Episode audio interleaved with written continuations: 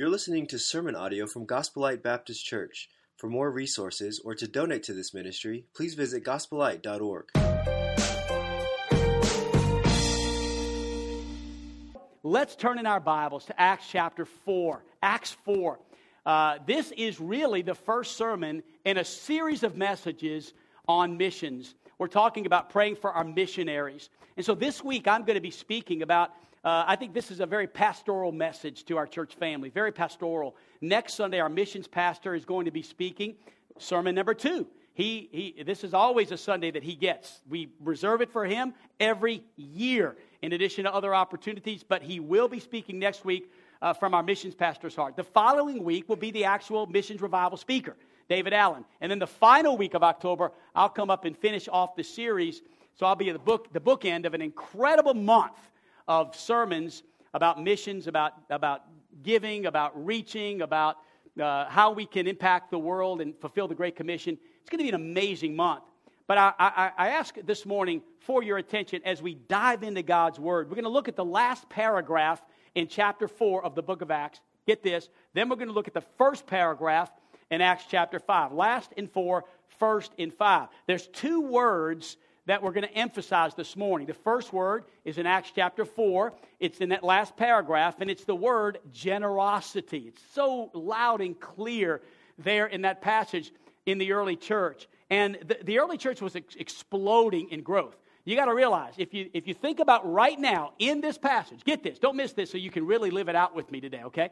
Inside this passage, we see the early church exploding. There was uh, 3,000 people that had been saved. 5,000 that had been saved. They were living in community. They, they were, uh, Acts chapter 2 tells us, they were breaking bread, fellowshipping day and night, Bible studies.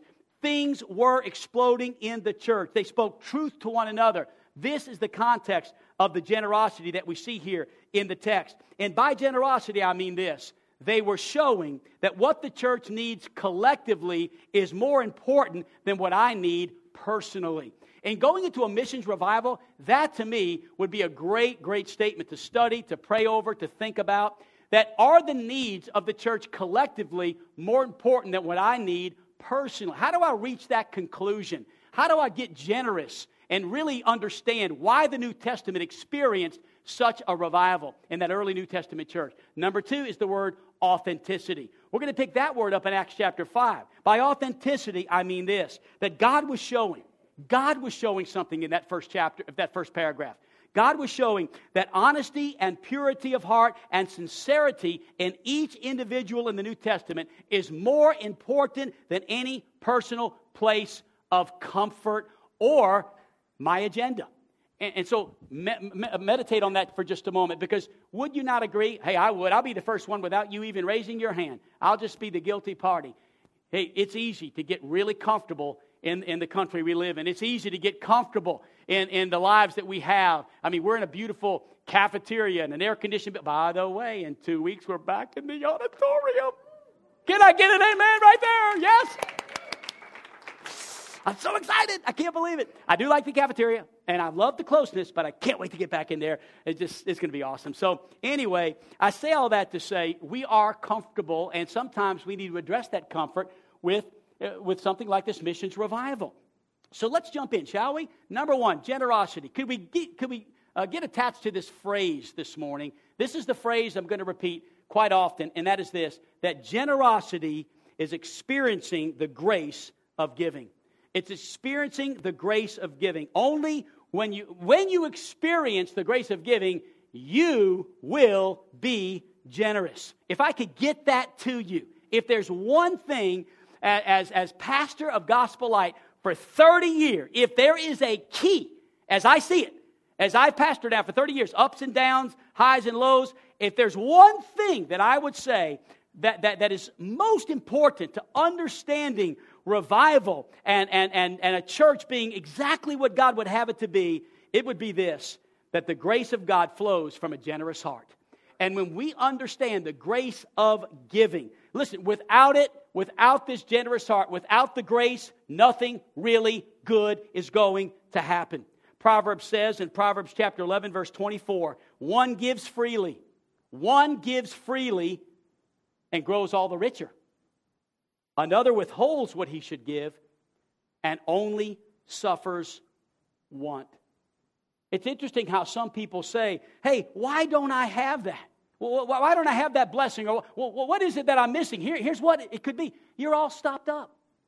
You're all stopped. The flow of God's blessing in our lives comes from experiencing the grace of giving. And the early church had it. And I want you to see it like you've never seen it before. I want you to see it. Look at Acts chapter number 4, beginning in verse 32, and see this with me. This starts, this very little text, this paragraph starts with a summary of what is going on, what's happening in the early church. Check it out. Now, the full number of those who believed were of one heart and of one soul. And no one said that any of the things that belonged to him was his own, but they had all things in common. Let's take just for a moment and, and, break that down. The full number of those who believed. It's interesting that the New American Standard Bible says that it was the full congregation of them who believed, almost as if the church at Jerusalem, speaking about that church. Uh, the New King James Version says the multitude of those who believed. It literally means the fullness of those. In other words, if you remember, up to this point, there had been 3,000 that had been saved, 5,000 that had been saved. There was a, it was just incredible. I mean, there were so many people that at some point they just said, there's a lot of people. There's a lot of folks that are gathered. Look, when I walked into that football field yesterday, I didn't know how many were there. I just knew this. There's a lot of people here. Yeah, I couldn't have told you how many. They say 1,600. I don't know how many there were there. I can just tell you that there was a lot. I don't know how many people are in here. Uh, Brad said, hey, we got a full house today. Not sure how many, but there, there's just, wow, a lot of folks here. The fullness of those who believe. Look what it, what it says about them. They were of one heart and one soul. I love that as well. Here it is now. Don't miss this. We're talking about the early church. What was it that made the early church like it was? They were on the same page. They were on the same page. They had a mission. They were after something. And, and they, they then notice in verse number 33 and with great power, the apostles were giving their testimony to the resurrection of the Lord Jesus, and great grace was upon them all. We'll come back to that in just a moment, but I want to first address this great power. All this great power. You know, this was the Holy Spirit. Great power is a combination of the Holy Spirit and boldness. When you put together the Holy Spirit of God living inside a believer and he becomes bold as a result of what Jesus has done for him, and we share the gospel. But listen to this without the Holy Spirit, boldness is blunt. It becomes bluntness. It can be ugly. In fact, sometimes I think we get in the flesh when we're, uh, as, as believers, without the power of the Holy Spirit, we can offend people. And there's nothing good about bluntness. Well, I just tell it like it is. That sounds really brave and bold, but I tell you, it's turning people off when we just, when we don't have love. And the Holy Spirit of God, the fruits of the Spirit are love. We'll be bold with the gospel, but we'll do it with the fruits of the Spirit. Amen. And so we see this great power here. And then it says they were giving their testimony. What is your testimony? Your testimony is what happened to you, how Jesus Christ changed your life. Your testimony is, listen, a seven year old, we saw the, the beautiful McLean uh, sisters share their testimony in my office this week. And then the two young men share their testimony. The two guys from Gethsemane share their testimony. Six different times this week, individually, I sat down and I asked the question Tell me about your journey to Jesus. And they shared what I read to you. I, they asked several questions. Sometimes parents kind of input a little bit as we talk to children about exactly how it all uh, worked out. But they shared with me their journey to Jesus and faith in Jesus. That is their testimony, and that's what they were giving. They were giving their testimony about what? About how the resurrection of Jesus Christ. That's the good news. That's the good news that Jesus Christ is alive. That's amazing. That is awesome. That is unbelievable. Our God is alive. This is what separates us from every other belief in the world today is that we have a risen Savior. And as they shared their testimony that of the resurrection of Jesus, it says that grace, grace was great grace was upon them all. In, in, in Acts chapter 2, verse 47, we find out that they had great favor as a church. And I'm convinced that that great grace that was upon them produced great favor with God and with the people. We talked about this not, not long ago, if you remember it. We talked about this, and it's on the screen. Grace is what God gives to get us through. Grace is what God gives to get us through. Doctors give prescriptions so we can get well. Employers give checks so we can get current. Teachers give lessons so we can get smart. And God gives grace so we can get through. We need the grace of God. The New Testament has so much to say about this.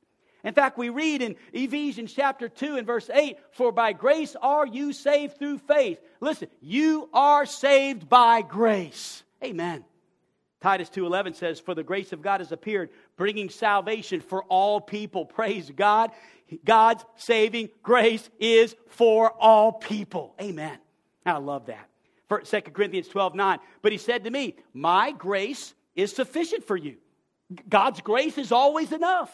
You got to have the grace. Without it it's, it's not a good thing. It's you need God's grace to get through. 2 Corinthians 6:1 together. Working together with him. Then we appeal, get this, not to receive the grace of God in vain. Here, Scripture teaches that we are to do something with the grace of God. We're not to waste the grace. When we're given the grace of God, use it. Use it, live in it, use it, share it. Ephesians 12, 15, see to it that no one fails to obtain the grace of God, that no root of bitterness springs up and causes trouble, and by it causes many to become defiled speaking about the hard times that we go through, the difficult times in our marriage, the difficult times in our finances, the difficult times in our church. We need to draw down upon the grace of God to get us through those hard times. And then I love 1 Peter 3 7, speaking about marriages. Likewise, husbands, hey men, live with your wives. How do I do that? Do it in an understanding way. Show honor to the woman as the weaker vessel, since they are heirs with you of the grace of life I mean, listen, I can tell you this from experience that the only way to get through in our marriages and to make it for the long haul is to have the grace. The grace of God in our marriages. We I need to understand we are heirs together of the grace of God, the goodness of God. Chapter 4 for certain people have crept in they, they've been unnoticed. Too long ago, they were designated for this condemnation. These are ungodly people who pervert the grace of God into sensuality. They actually deny our only Master and Lord, Jesus Christ. Here, we find in Scripture a warning about folks who are false teachers and they are turning the grace of God into an occasion for sin. And then 1 Corinthians chapter 16 verse 23 says, "The grace of the Lord Jesus Christ be with you." And over and over and over and over and over and over again, we see scriptures that teach that there are many times when someone is departing from someone else in the Bible, it's always, hey, grace be with you. The grace of Jesus be with you. Hey, listen, you can't make it without the grace of God. We need God's grace. We need it to get us through. Oh, listen, a sustaining, a nourishing, a feeding, a get through kind of grace. Nothing happens apart from the grace of God. Without grace, you can't be saved. Without grace, you can't be sanctified. Without grace, you can't be sustained in the trials of life. So, how do we get this? How do we get this grace? I mean, if, if, if, Scripture says here in verse number 32 or verse 33 that grace, grace was upon them all, great grace was upon them all, how do I get that? I mean, if this is what they had, if this is what lit the fire in the early church to bring a revival that produced an incredible example to all of us today. If our model is the early church, I want to know more about this great grace that came upon them all. Well, let's talk about that for just a moment. Because the context here is giving. It's giving. And you know, oftentimes we stray away from the context of a passage. It's difficult sometimes to stay right within the context. And I, I, I love to, to, to, at times to preach a topical message or a standalone message. Or, and I believe you can do that and enjoy it, and there's truth in that. But let's never get away from the context. And here we see in this passage, the context is clearly giving, not just giving, but blow your mind giving. Immense generosity. So look at the text with me. I'm just going to read it through. You ready? Beginning at verse 32. Don't miss it. Stay with me. Now, the full number of those who believed were of one heart, one soul. No one said that any of the things that belonged to them was his own. They had all things in common, they had everything in common. And with great power, the apostles were giving their testimony to the resurrection of the Lord Jesus, and great grace was upon them all. There was not a needy person among them. For as many as were owners of lands or houses sold them. And they brought the proceeds of what was sold, and they laid it at the apostles' feet. And it was distributed to each as, had any, uh, as any had need. Thus, Joseph, who was also called by the apostles Barnabas, which means the son of encouragement, a, a Levite, a native of Cyprus, he sold the field that belonged to him, and he brought the money and he laid it at the apostles' feet. Now, we're going to come back to that and get the details in a moment, but first, I want you to get this. Have you, listen, have you ever experienced in your life the immense grace that flows through the life of giving? Think with me for just a moment. I want to testify. I want to say this, if I could, this morning, that I consider myself to be a very blessed person. And every time we sing that song about the goodness of God, I, in the midst of singing that song, I just close my eyes and lift my hands and I think about the blessings of God upon my life. I think about His grace in my life, the, the fact that, that, that He saved me. He saved me. It's amazing. I mean, I was a 13 year old Roman Catholic altar boy raised in a, in a split family home, raised by a, a, a, single mom in New Orleans, Louisiana. She's offered a job in Arkansas. She moves to Arkansas away from our family. We end up in a Christian school where the gospel is preached, and I get saved and called to pray. I mean, I cannot believe the goodness of God upon my life when it comes to my salvation. I think about how good God's been to me to give me a wife, a wife, a good wife, a faithful wife of 34 years, Carol Ann. It's been such a blessing to me. I love her so much, and I'm so grateful for my children. All five of them who are in church this morning, and I, I, I'm overwhelmed by the goodness of God. I think this morning about my church family. I mean, just yesterday, just getting to watch our church family serve all over the, the city and driving by these different locations and seeing you in the parking lots or in the parks and, or in the laundromats or the car washes or, or, or the yards or whatever it was, and just seeing our people serve together and thinking, man, I'm so thankful for my church. I can't believe, God, you've, you've allowed me to be here 30 years. And then I think about my health. At age 57, I honestly, I, I, often, we didn't video services back then, but I don't know if it'd be any different. I mean, 30 years, I think I, I still am so grateful that I have my health. I can preach with passion and my energy, and I'm not tired. I, just, I look at my health and I think, God, your goodness upon me has been so amazing. Now, listen, and don't miss this. Because I know we don't earn God's grace. So, so lest anyone here think, wait, it's insinuating that somehow because of his, his good things, the things he's done, well, that he somehow gets these. No, no. I know we don't earn God's grace, but I do believe there's some things we can do to promote God's grace in our life. And I think that's the key that I want you to, I want you to see in the passage of Scripture we're about to read. Don't miss this.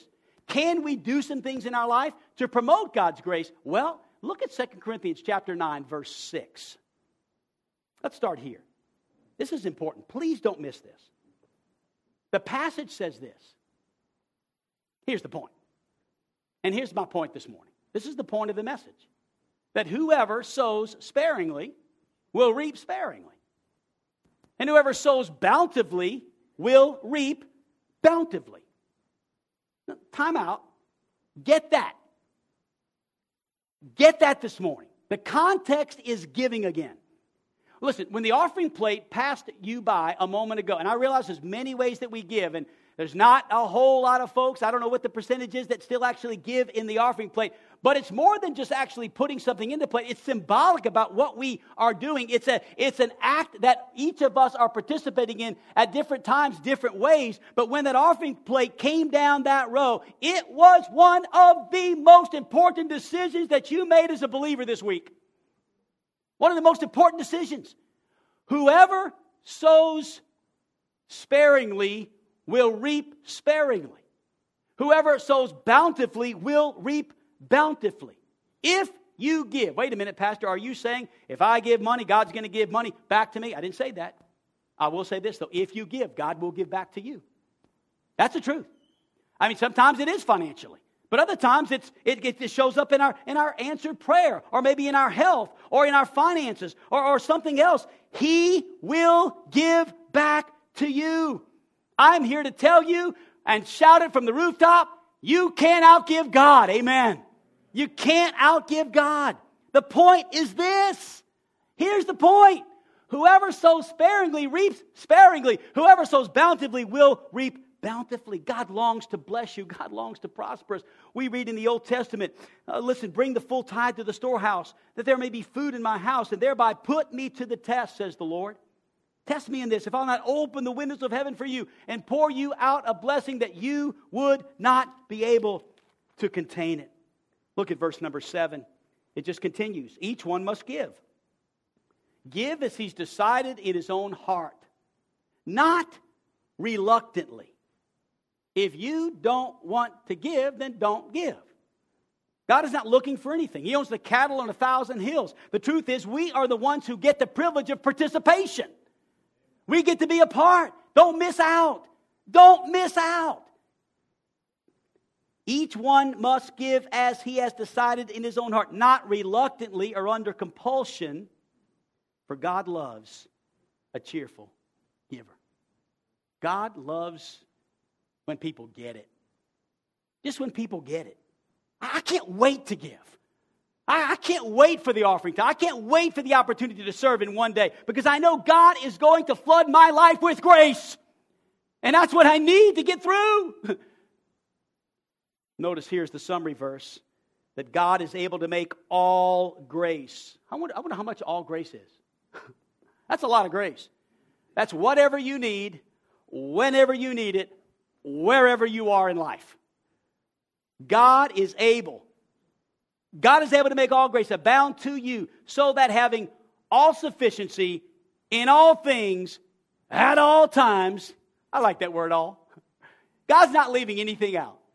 God wants to make sure you understand that God is able to do this. He's able to make all grace abound in all things, all sufficient, all time. You may abound in every good work. God can do that. Have you experienced that?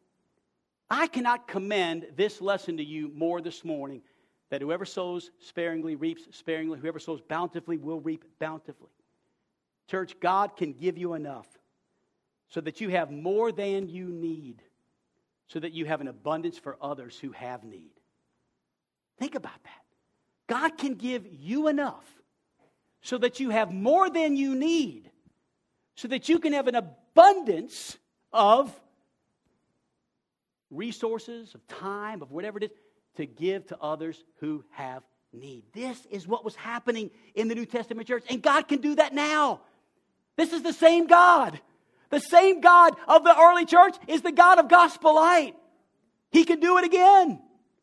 And you can experience the grace of giving that comes through immense generosity. What did Jesus say about this? We read it during our worship time. He said it twice in Matthew 6 21 and Luke 12 34. For where your treasure is, there will your heart be also. What is treasure? Treasure is whatever matters to you most. Jordan had it right. It's whatever matters to you most. What matters to you most? What matters to you most? Your cars, your things, your house, your vacation, scuba diving, your hobbies. Because what matters to you most, hey, where your treasure is, that's where your heart's going to be, your affection's going to be.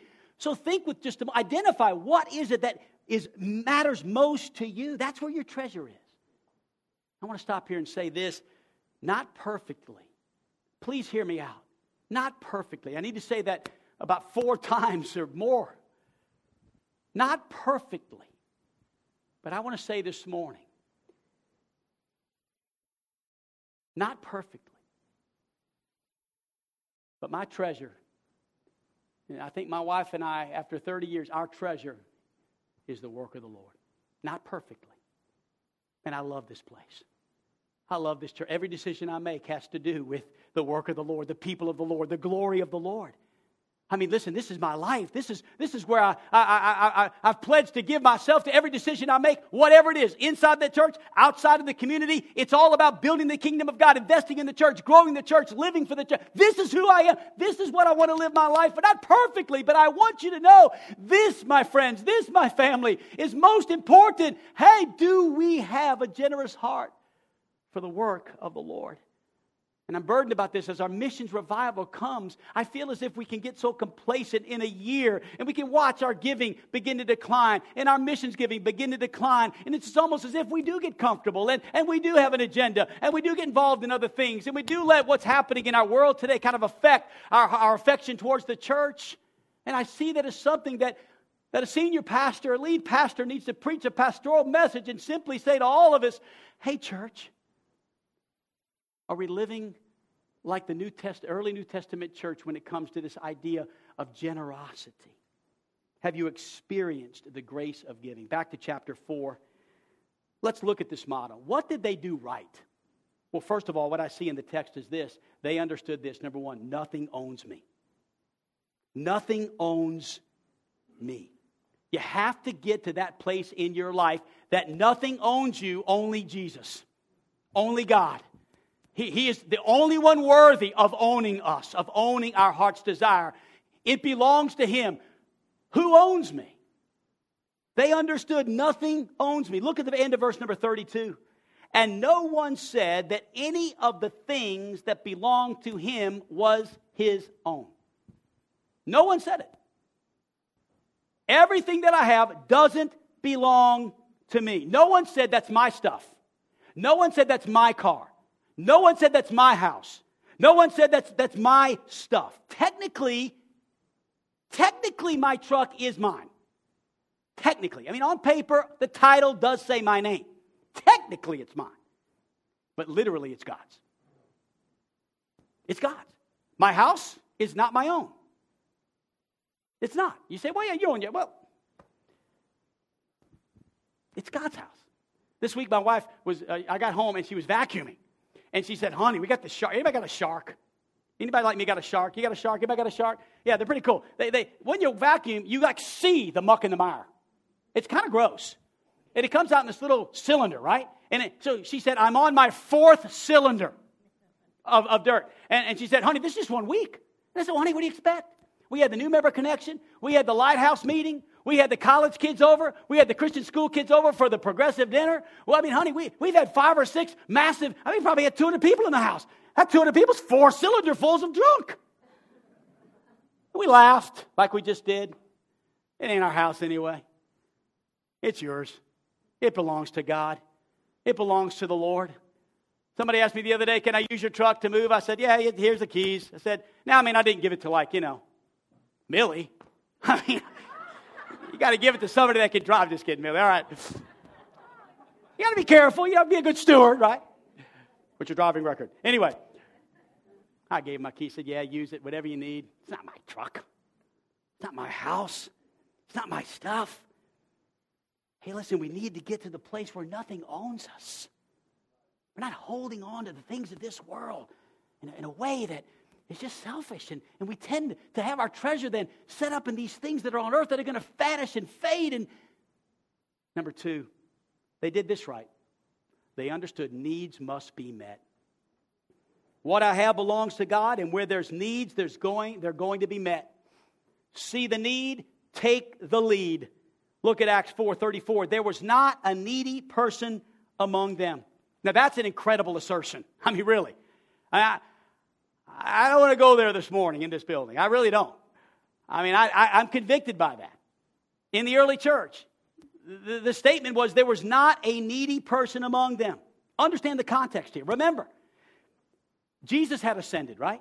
Acts chapter 1. He ascended. Remember that? And he, they, they, he said, Listen, I want you to hang out in the upper room. Of course, they were really they were taken back by this. Oh, no, what are we going to do? No, it's going to be fine, guys. Go to the upper room. Wait there. Just hang tight. Holy Spirit's going to come. It's going to be phenomenal. Uh, you know, you're going to do greater works than, than, than I did. And, and so the Holy Spirit comes. Crazy things happen, tongues of fire over their heads. It's nuts. They leave, they go out, they preach the gospel. I mean, they're bold as a lion. They're giving their lives for the gospel. Uh, they've got the Holy Spirit's power within them. That's boldness and grace coming together through the Holy Spirit. 3,000 get saved, 5,000 get saved. Call the day of Pentecost. It's amazing. And all of a sudden, that great Jewish festival that took place where thousands of people came from all the Mediterranean, Mediterranean areas came to descended upon this one place. God's timing is always perfect, right? Holy Spirit comes and the people come, and that, that means many, many converts. So, can you imagine yesterday if we'd have had not 102 professions of faith, but let's just say we had 3,000 at one day. And I came this morning and said, Well, folks, I thought we was going to have six baptisms. We got 200 baptisms. Uh, 200. So I'll tell you what we're going to do. I mean, we didn't change plans. Oh, by the way, we need 200 Bibles this morning. So I don't know how we don't have the money in the budget. I need, and oh, we need discipleship material uh, because these 200 folks need to grow. Oh, uh, by the way, we need start more small groups because we don't have enough space in the houses. So we could we start 20 new small groups tomorrow, uh, this week? If, if it, who can start? Can you imagine this morning if the service would have been like that? Not six, 200 baptisms. I mean, listen, Pentecost comes over hot spring, and people, that's what they were facing. The context was, wow, revival comes. This is amazing. We're calling this a missions revival. There are going to be needs that have to be met. Look at verse 34. There was not a needy person among them, for as many as were owners of lands and houses sold them and brought the proceeds of what was sold. Oh, wow! What generosity on the part of the people living in Jerusalem to meet the needs of new believers from all around the world. This is incredible, church. This could have been what this morning service was like. It could have been that way. That kind of generosity still happens, though.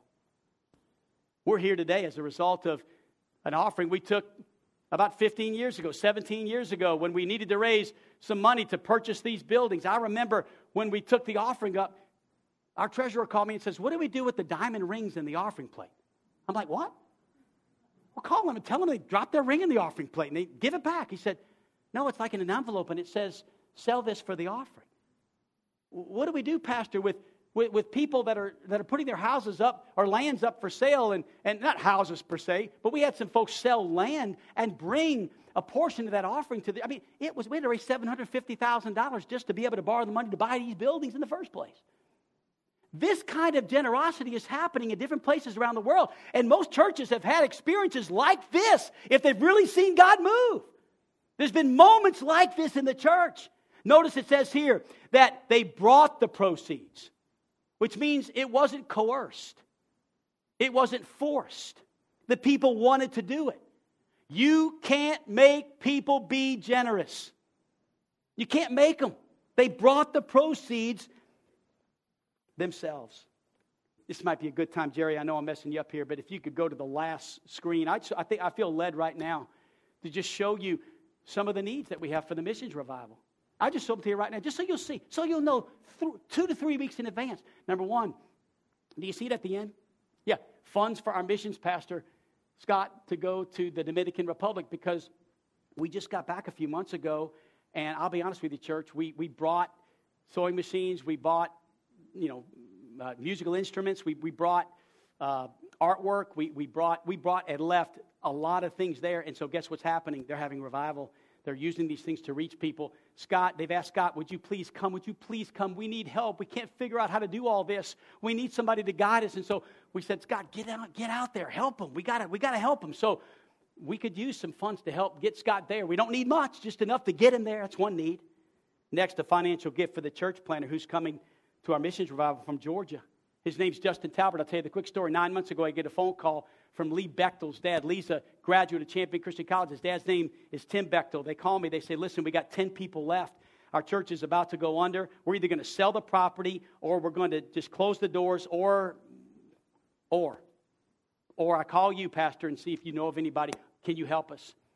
So I say, listen, I can help you. Let me, let me drive down there. So I, I left the pulpit. I don't know if, how many of you remember this. I didn't preach that Sunday. I drove 11 hours to, you know, southern Georgia, and, and I met with this church of 10 people, and I called a friend from Florida who I'd been mentoring, and he came to the church and met me there. We stayed in a hotel together. I went to the church and preached that Sunday morning, and it said something like this. Well, church, I came a long way. I don't want to tiptoe around the tulip. I said, you got 10 people left. I said, you call this young man to be your pastor. You're going to have 30 in about a month. Guess who gets voted down? You. It's 20 to 10. If you want to get stay stuck in your ways, if you're happy the way things have been going, then uh, you need to tell me right now to walk out the church and go back to Hot Springs, and it'd be nice meeting you. But if you want things to change, if you want revival to take place, you need to get somebody in here that wants to see it. And pretty soon, your agenda is going to go down the toilet because we're going to be able to outvote you. Or you can just vote with us, and we can see people saved. They started crying. I started crying. They called him to be their pastor. Last Sunday, they had 93 in attendance. He'll be here in two weeks. Yeah. He'll be here He'll be here in two weeks just to testify. Jake, he needs a new roof. I got to talk to you about that. Okay, this one's for you. Hey, he.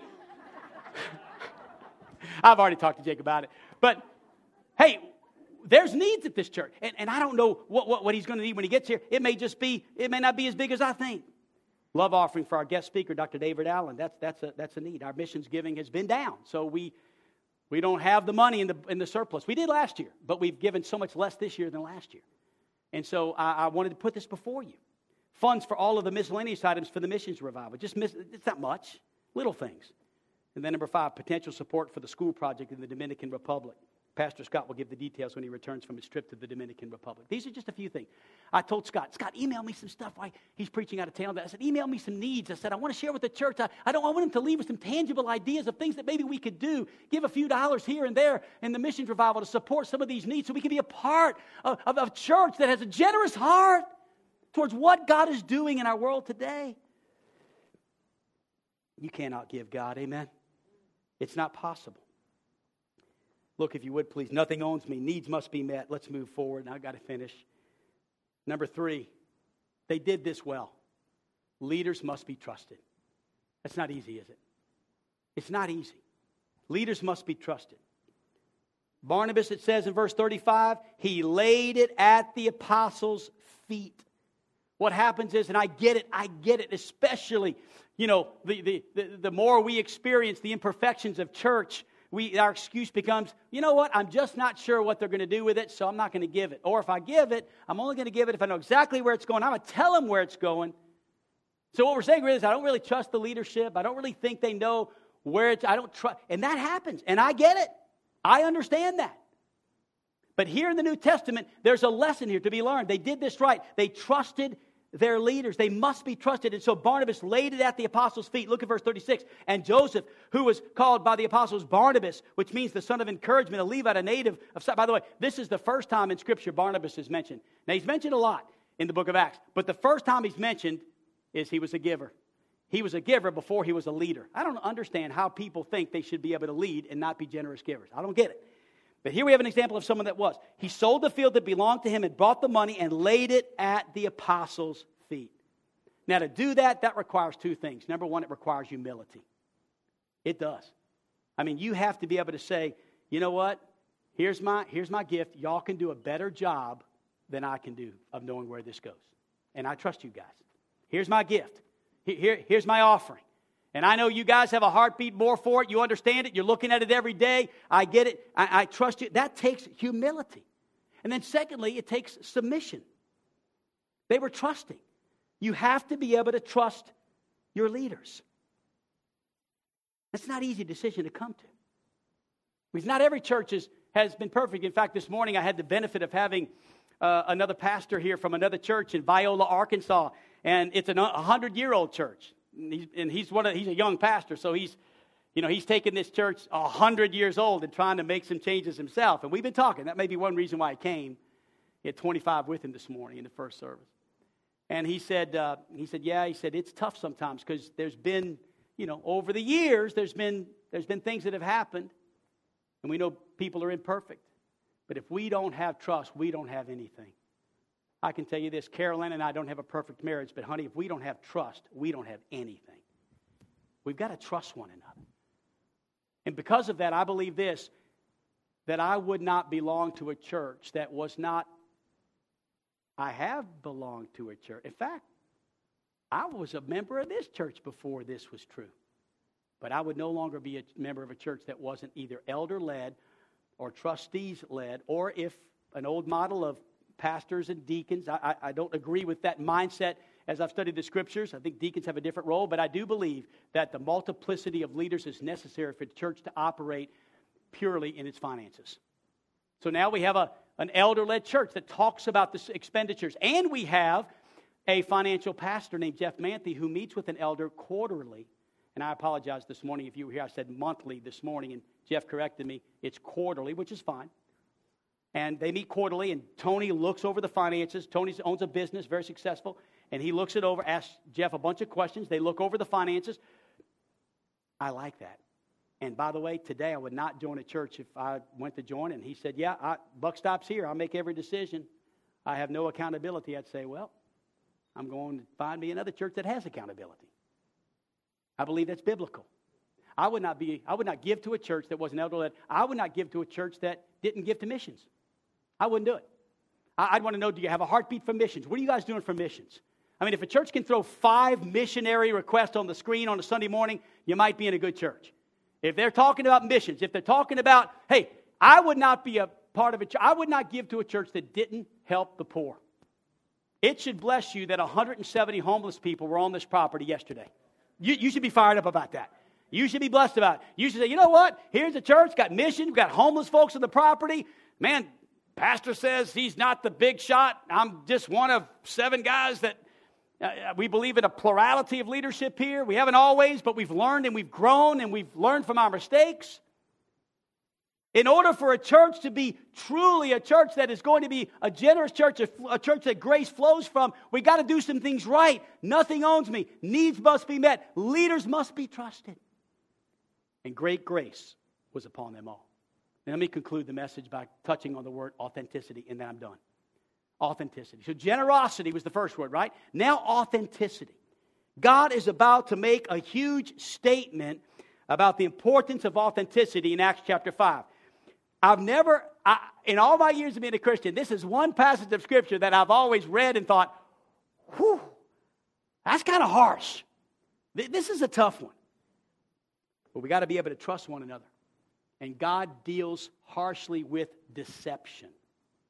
Please understand. Let's look at chapter 5. These folks' names were Ananias and Sapphira. Anybody ever heard of those two names in the Bible? Ananias and Sapphira, kind of strange names, yes. So you got these two folks in the Bible, and the Bible tells us a story about a sin that they committed. And I want you to see the sin for what it was. So in order for us to see what the sin was, I want you to see what the sin was not. Okay? So look at Acts chapter 5, beginning of verse 1. But a man named Ananias, he was with his wife Sapphira, and he sold a piece of property. Okay, pretty good. So the sin was not ownership. Because who else owned a piece of property? Barnabas. Barnabas owned a piece of property. Ananias and Sapphira owned a piece of property. The sin was not ownership. I mean, listen, their sin was not ownership because, see, some people think that we're just supposed to give it all.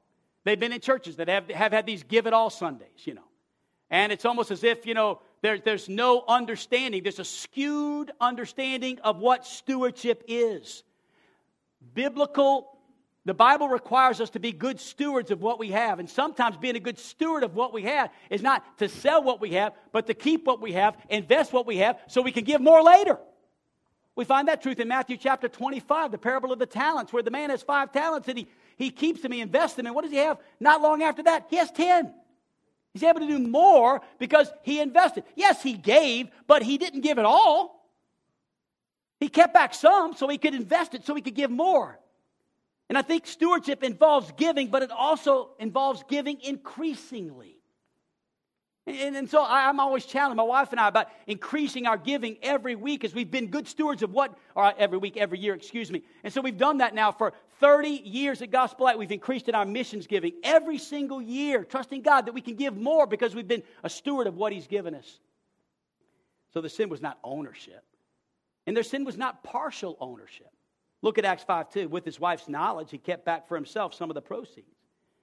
And he brought only a part of it and laid it at the apostles' feet. But that was not the sin.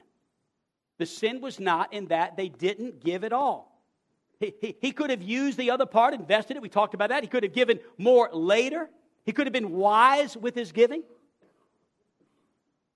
Sin was not ownership, the sin was not partial ownership. Look at verse 3. I'm almost done. But Peter said, Ananias, why has Satan filled your heart to lie to the Holy Spirit and to keep back for yourself part of the proceeds of the land? While it remained unsold, did it not remain your own? I mean, it was yours. You, you, could, you could have done whatever you wanted with it. While it remained unsold, did it not remain your own? But after it was sold, was it not at your disposal? You, you could have done whatever you wanted with it after you sold it. You could have given 10, 20, 50. Why is it that you have contrived this deed in your heart? Contrive the, rationalizations I've heard in 30 years of pastoring as to why people don't give. Well, you know, Pastor, I'll give later. It's not in a place really I give right now. Got a lot of bills, got a lot of things I'm doing. Later down the line, maybe, just not right now. Well, Pastor, we give, you know, I give cash in the plate every now and then. Well, Pastor, you know, we, we give, we just give in other ways, you know. We don't want God to know. I've heard so many rationalizations. Why have you conceived this, contrived this deed in your heart? You have not lied to man. You've lied to God. Therein is the problem. Number three, their sin was not ownership, their sin was not partial ownership, their sin was not lying to man. Their sin was lying to God. And that's the way God sees it. That's the way God sees it. When you hold back that which is God's, you're not lying to the pastors. You're not lying to, to your family. You're not lying to me. You're lying to yourself and you're lying to God. If you're not faithful to what the scriptures teach about giving, listen, let me read for you the rest of the passage. When Ananias heard these words, he fell down and breathed his last. Whew. In other words, he died. Now that's harsh. I get it. I've often read that thought, well, Lord, that's, that's intense. But there's a biblical precedent for this.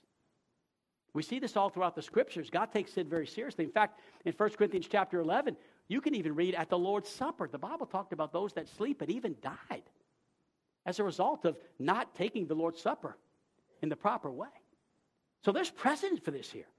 The idea is that sin is not a small deal. And we're going to have to get honest and we're going to have to be real and authentic about where we're at in this area of giving.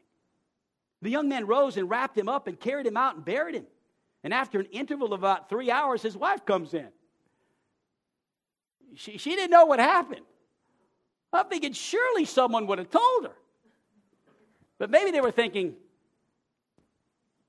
move away from the vehicle. You know. Peter says, Tell me whether you sold the land for so much. She said, For so much.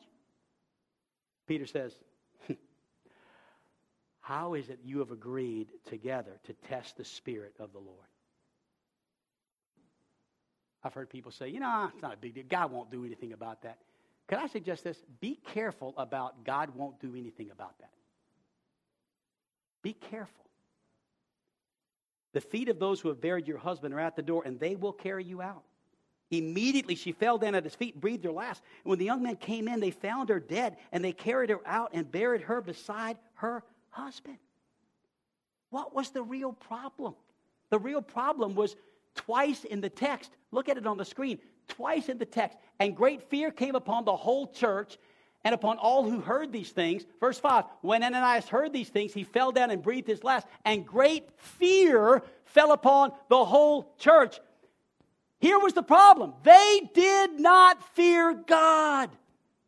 The fear of God is a sense that I need to do what's right or there's going to be a problem. I can't afford to play games with God. This is extremely important.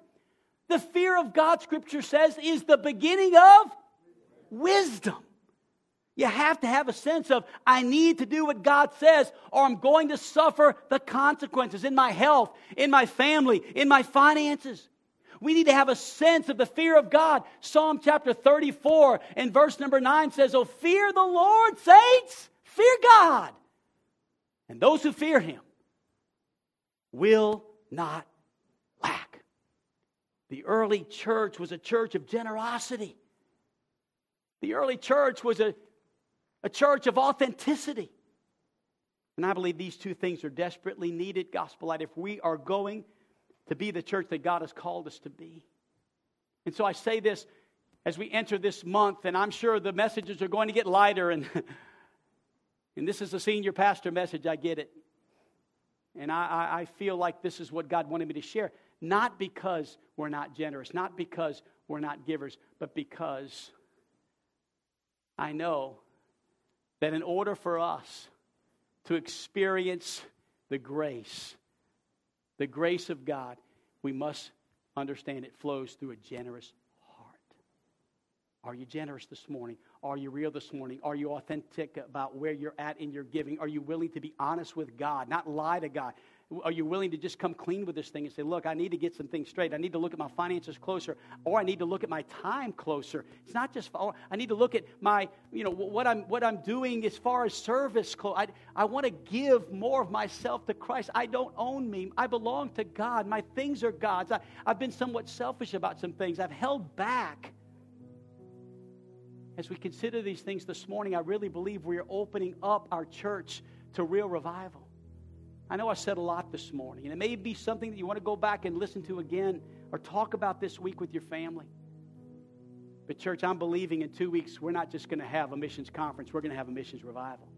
And by faith, I'm trusting that somebody may even be surrendered, surrendered to the mission field. I don't know. It doesn't happen very often anymore. Maybe by faith, someone would surrender their lives or surrender a piece of property or surrender some of their savings to, you know, some of their abundance to bless someone who comes next week. I, I don't know what that looks like. I, I don't know what it looks like for you and I, honey. Maybe it's us. Maybe it's us. Maybe it's you and I that need to look at things and say, what can we do? I think it's all of us. Because they had all things in common. I don't think it was just like, you know, okay, A through C. Okay, now it's D through F. I think it's A through Z. It's everybody. If we could get on the same page with this, there was not a needy person among them. Wow, what a difference we can make. Every head bowed, every eye closed this morning as we close our eyes and bow our heads and conclude with the worship invitation. I'm going to believe God this morning. If there's someone here today that heard the gospel as we shared the testimonies of those who followed Christ in believers' baptism, and you would say, That's me, that's me. That's me. I need to be saved this morning. I need to follow Christ. And I want to encourage you to come forward in just a moment. Or meet me in the back after the service, whichever you're comfortable with, and, and share with me what God is doing or what God has done to bring you to that place of decision about your need of, of, of Jesus, of, of, his, of his sacrificial atonement for your sins. If you're interested in knowing more about that or you've made that decision, I'd love, I'd love to know about that before you leave. And if you're here today and the Lord has just spoke to your heart, if you need someone to pray with you, I'll be up front. And if you just want to stand and worship or sit and pray for a while, whatever you're led to do. But whatever we do, let's all, as we conclude this service, let's all worship the one who is worthy of our generosity, the one who has taught us the greatest example of of giving. Thank God he gave all. He didn't hold back. And so you and I are the recipients of the great grace of our Lord and Savior Jesus Christ. Father, I thank you so much for what you're doing and what you've done this week in, in Hot Springs. Father, as we sing about your son Jesus, may our hearts once again be overwhelmed with the grace of God in our lives. And Father, may we, through that, begin to understand the importance of generosity in all areas of our lives. God, may we learn today from this incredible testimony of the early church as they experienced the great grace of God upon their congregation. And may we examine, Lord, how they experienced that, how it happened, the details. Thank you for clearly, clearly spelling it all out for us, Father. Help us to follow in that example. I love you, Jesus. I love these people, and I thank you for the privilege it is to serve together. In Jesus' name, amen. Shall we stand together?